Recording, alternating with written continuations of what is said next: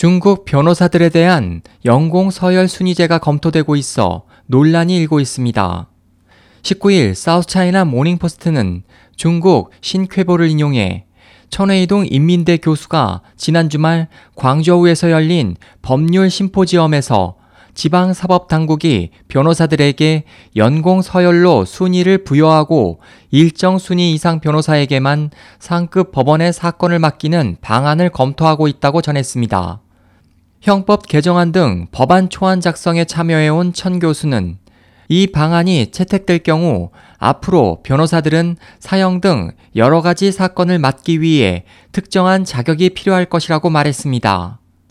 이에 대해 베이징의 양쉐린 변호사는 이 방안이 실행되면 상급 법원의 중요 사건에 참여하는 변호사의 범위가 대폭 제한될 것이라며 이것은 당국이 마음에 들지 않는 변호사를 사건에서 제외시키기 위한 것이지만 의뢰인들이 선호하며 신뢰하는 변호사는 바로 그들이라고 강조했습니다.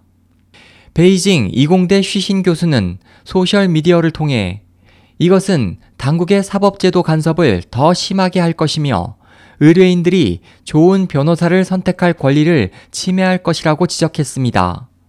상하이의 스웨이장 변호사도 이 방안은 법정 공방을 제한하게 될 것이라며 공방이 없었다면 여러 오심 판정이 번복되지 않았을 것이라고 말했습니다.